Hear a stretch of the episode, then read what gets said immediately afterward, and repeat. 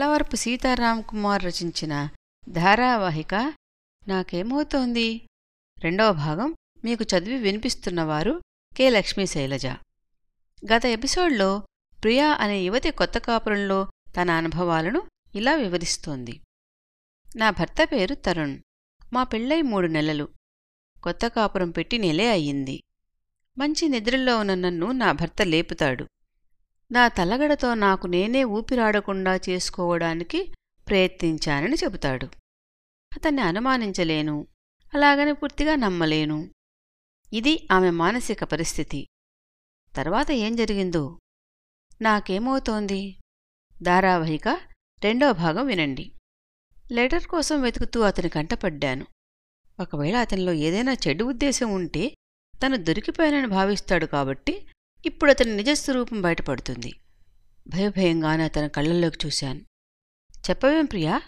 ఆ లెటర్ కోసమే వెతుకుతున్నావు కదూ? నా కళ్ళల్లోకి సూటుగా చూస్తూ అడిగాడు తరుణ్. అవును తరుణ్. నాకు ఏదైనా జరిగితే నీ మీద ఎవరికీ అనుమానం రాకూడదని నా అంతట నేనే ఆ లెటర్ రాశాను. కానీ నువ్వు ఆవేశంతో దాన్ని నలిపి పారేశావు. ఆ లెటర్ని తిరిగి డ్రాలో ఉంచుదామని వెతుకుతున్నాను. చెప్పాను నేను. పర్వాలేదు. ఇంతటి టెన్షన్లు కూడా సమయస్ఫూర్తితో సమాధానం ఇవ్వగలిగాను అనుకున్నాను. చిన్నగా నవ్వాడు తరుణ్. నేను కూడా అందుకే ఆ లెటర్ భద్రపరిచాను. నువ్వు చెప్పినట్లు నీకు అనుకోని ఆపద కలిగితే అందరూ నన్ను అనుమానిస్తారు. తరువాత నేను ఆత్మహత్య చేసుకున్నా దొరికిపోయానైన అవమానం భారంతో చనిపోయాడు అంటారు. అందుకే నువ్వు రాసిన లెటర్తో నా నిర్దోషిత్వాన్ని నిరూపించుకుని ఆ తర్వాత మరణించి నిన్ను చేరుకుంటాను. తన కళ్ళల్లో నీళ్ళు తిరుగుతుండగా చెప్పాడు తరుణ్. నా మనసు ద్రవించింది. నా ముఖాన్ని దిండుతో అదుముకుంది నేనే. ఆ ఉత్తరం రాసింది కూడా నేనే. మరి తరుణ్ణి అనుమానించడానికి కారణం ఏముంది? అనుకొని అతని దగ్గరకు లాక్కొని కౌగిలించుకున్నాను. సారీ తరుణ్ నీకు లేనిపోని టెన్షన్ పెట్టాను అన్నాను. అతను నా వీపు మీద నిమురుతూ it's okay Priya please cool down అన్నాడు. ఇంతలో హఠాత్తుగా అతని మొబైల్కి వచ్చిన మెసేజ్ తాలూకు నోటిఫికేషన్ గుర్తు వచ్చింది ప్లాన్ సక్సెస్ అయిందా? అని ఉంది అందులో. అప్రయత్నంగా అతని వీపుని చుట్టిన నా చేతులు విడిపడ్డాయి. వెంటనే తీరుకొని మరింత గట్టిగా అతన్ని హత్తుకున్నాను. నేను ఇందాకటి టెన్షన్తోనే అలా చేసినట్టు అనుకున్నాడతను నువ్వు ఇంకా టెన్షన్ పడుతున్నట్లున్నావు పడుకో. పొద్దున లేచేటప్పటికి అంతా సర్దుకుంటుంది అంటూ నన్ను పడుకోబెట్టబోయాడు. విడిపించుకొని లేదు తరుణ్ నాకు ఇక ఇప్పట్లో నిద్ర రాదు. హాల్లో కూర్చొని కాసేపు టీవీ చూసుకుంటూ ఆఫీస్ వర్క్ చేసుకుంటా అన్నాను. అతనేమంటాడో అనుకుంటూ. నీ గురించి నాకెప్పుడో తెలిసిపోయింది. అది ఈరోజు రుజువైంది అన్నాడు తరుణ్. హఠాత్తుగా. ఉలిక్కిపడ్డాను. ఏం తెలిసింది? తెలియడానికి నా దగ్గరేం రహస్యాలున్నాయి? అతని మాటల్లో అర్థం ఏమిటి నన్ను అనుమానిస్తున్నాడా?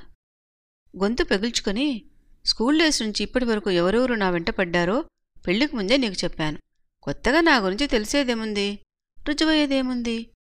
అన్నాను. నేను చెబుతున్నదేమిటి? నువ్వు ఆలోచిస్తున్నదేమిటి? నువ్వు వర్క్ హాలిక్ అని నాకు ముందే తెలుసు. ఈ టైంలో ఆఫీస్ వర్క్ చేస్తానడంతో అది రుజువైందన్నాను. అన్నాడు తరుణ్.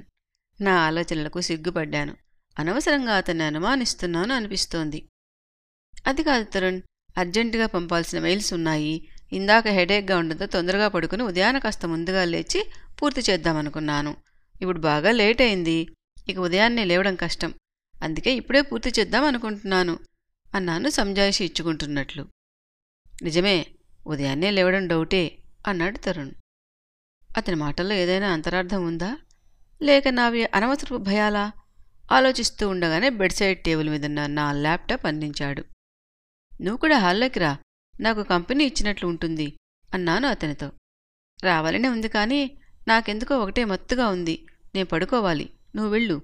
నువ్వు ఇంకా ఇందాకటి షాక్లో ఉంటే మాత్రం చెప్పు. నీ పని అయ్యే వరకు హాల్లోనే ఉంటాను అన్నాడతను అతను రాకుంటేనే నేను అనుకున్న పని చేయగలుగుతాను అని మనసులో అనుకుని అలాగే తరుణ్ రెస్ట్ తీసుకో. నేను ఒక అరగంటలో వచ్చేస్తాను అంటూ ల్యాప్టాప్తో బయటకు నడిచాను. ల్యాప్టాప్ను ఛార్జింగ్లో పెట్టి మూవీని కాస్త రివైండ్ చేసి పెట్టాను. హీరోయిన్ ఒక గది తలుపు తడుతుంది. లోపలి నుండి ఒక వ్యక్తి వస్తున్నట్టు అడుగుల శబ్దం వినపడుతుంది. మూవీని పాస్ చేశాను. ఇందాక నేను బెడ్రూమ్ డోర్ నెట్టినప్పుడు సరిగ్గా ఈ సీన్ వచ్చి ఉంటుంది. మూవీలోని అడుగుల శబ్దాన్ని విని నేను తరుణ్ డోర్ దగ్గరకు వచ్చినట్టుగా భావించి ఉంటాను. టెన్షన్లో హ్యాండిల్ని పూర్తిగా తిప్పి ఉండను. ఇలా అతని వైపు మంచిగా ఆలోచిస్తున్న నాకు హఠాత్తుగా అతను హంసిక మెసేజ్ చేసినట్లు చెప్పడం గుర్తొచ్చింది. నిజానికి నేను ఆ మెసేజ్ తాలూకు నోటిఫికేషన్ మాత్రమే చూశాను. అది ఓ క్షణమే. ఆ మెసేజ్ హంసిక పంపినట్లు నాకు తెలియదు. కానీ నేను చూసి ఉంటాననే ఉద్దేశంతో తరుణ్ ఆ విషయాన్ని బయటపెట్టాడు. పోయిన వారం హంసిక మా ఇంటికి వచ్చి రెండు రోజులు గడిపింది. అప్పుడు జరిగిన సంఘటనలు గుర్తుకు తెచ్చుకోగానే మరింత టెన్షన్ కలిగింది నాకు. హన్సిక బీటెక్లో నా ఫ్రెండ్. చదువు పూర్తి కాగానే ఒక ఎన్ఆర్ఎన్ని పెళ్ళి చేసుకుని యుఎస్ వెళ్ళిపోయింది. భర్తతో పాటు అత్తమామలు తనను టార్చర్ పెట్టేవాళ్ళని తనకు ఫోన్ చేసి చెప్పేది. చివరికి అతన్ని వదిలేసి ఇండియా వచ్చేసింది. రిలీఫ్ కోసం ఫ్రెండ్స్ అందరి దగ్గర ఒకటి రెండు రోజులు గడుపుతానని చెప్పింది. పోయిన వారం నా దగ్గరకు కూడా వచ్చింది. తరుణ్ లాంటి హ్యాండ్సమ్ కుర్రాన్ని చేసుకున్నావు. You are so lucky. అంటూ నన్ను అతని ఎదురుగా అభినందించేది. అది అతన్ని పొగిడినట్లుగా నాకు అనిపించేది నీ స్నేహితురాల్ని డిప్రెషన్లో నుండి బయటకు తీసుకువద్దామంటూ రిసార్టులకు మూవీలకు ప్లాన్ చేసేవాడు. ముగ్గురం బయటకు వెళ్ళినప్పుడు మాతో హన్సిక వస్తోందా? లేక వాళ్ళిద్దరితో నేను వెళ్తున్నానా? అనే సందేహం కలిగేది. ఇద్దరూ అంతగా కనెక్ట్ అయినట్టు నాకు అనిపించేది. ఆలోచనలు కట్టిపెట్టి అనుకున్న పని కానిచ్చేయాలనుకుని ల్యాప్టాప్ ఓపెన్ చేశాను. మా నాన్నకు మెయిల్ టైప్ చేయడం మొదలు ప్రారంభించాను. నాన్నగారికి ఇది షెడ్యూల్ చేయబడ్డ మెయిల్. రేపు సాయంత్రం మీకు చేరాలి సెట్ చేస్తాను. నేను క్షేమంగా ఉంటే మరో రోజుకు రీషెడ్యూల్ చేస్తాను. ఏ రోజైనా మీకు ఈ మెయిల్ చేరితే నాకు ఏదో హాని కలిగినట్టు అర్థం. టైప్ చేయడం ఆపాను. తెలుగు టైపింగ్ సాఫ్ట్వేర్తో టైప్ చేస్తున్నాను. తరువాత అసలు విషయాన్ని ఎలా మొదలుపెట్టాలా అని కాసేపు ఆలోచించాను. మైండ్ బ్లాంక్గా ఉంది. పాస్ చేసిన మూవీని ప్లే చేశాను. హీరోయిన్ని ముసుగు వ్యక్తి కత్తితో వెంటాడుతున్నాడు. ఆమె భయంతో పరుగులు పెడుతోంది. ఉత్కంఠతో మూవీ చూస్తున్న నేను బెడ్రూమ్ తలుపు తెరుచుకుని తరుణ్ బయటకు వచ్చిన విషయం గమనించలేదు.